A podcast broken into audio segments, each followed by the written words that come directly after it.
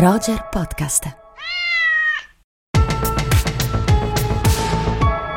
Roger Podcast.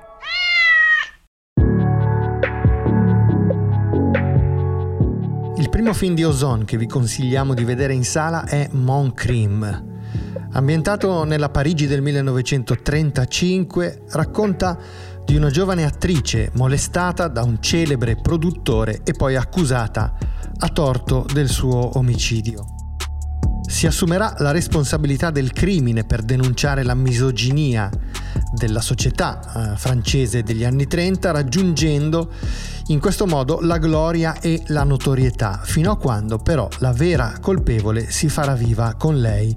reclamando anche per sé un po' del successo che l'attrice ha ottenuto. Mon Crime è una specie di screwball comedy di forte ispirazione teatrale perché il tribunale in cui si svolge il processo è messo in scena come una sorta di palcoscenico.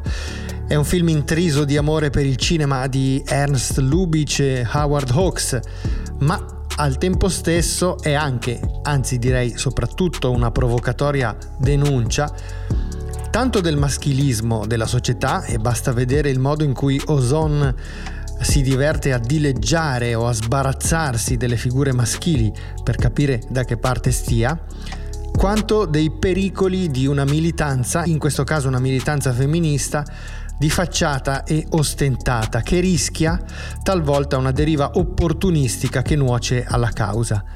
Eccellente la direzione degli attori, come al solito, in particolare Nadia Teresievich e Rebecca Marder sono strepitose e Fabrice Lucchini è perfetto nei panni del giudice conservatore, ma c'è anche Isabelle Huppert che interpreta un'attrice del muto pronta a contestare tutti i rivoli dei privilegi maschili. Dal 18 maggio sarà in sala Peter von Kant, un film che ha un titolo molto ambizioso perché si coglie subito come si vada a giocare con uno dei grandi capolavori della storia del teatro ma anche del cinema tedesco degli anni 70. Il più grande capolavoro di Fassbinder, a mio parere, Le lacrime amare di Peter von Kant, che è un film che ragionava su quelle grandi tematiche fassbinderiane come il rapporto tra chi si sente padrone e chi viene considerato un servo, il rapporto tra i sessi, il gioco di potere che diventa non soltanto rappresentato narrativamente ma anche stilisticamente da Fassbinder. Ozon fa un, una sorta di remake, se vogliamo così chiamarlo, ma potrebbe anche essere maggiormente definito una variazione sul tema, un, Le lacrime di Petra von Kant al maschile. Un film che riprende chiaramente la struttura narrativa della PS e del film di Fassbinder per, di, per cercare di creare un gioco un po' specchi, un po' di riflesso rispetto a quel grande capolavoro. Ozon con Fassbinder aveva già avuto a che fare appunto con Gocce d'acqua su Petrello 20 e qui alza l'asticella con una pellicola davvero molto ambiziosa. Un film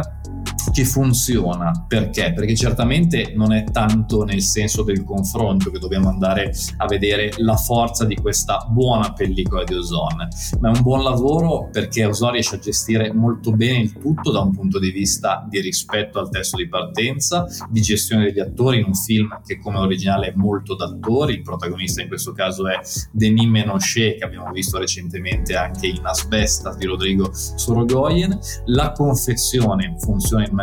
davvero eccellente e c'è anche, anche per chi conosce bene il film di partenza una sorta di, di sorpresa che viene fuori qua e là e di emozione comunque abbastanza presente soprattutto nella seconda parte di questo film per questo è una pellicola che andiamo a consigliare anche perché insomma il coraggio che ha avuto Zon ad adattare la cremamare di Petra Von Kant va premiato e perché ha fatto comunque un buon lavoro, decisamente.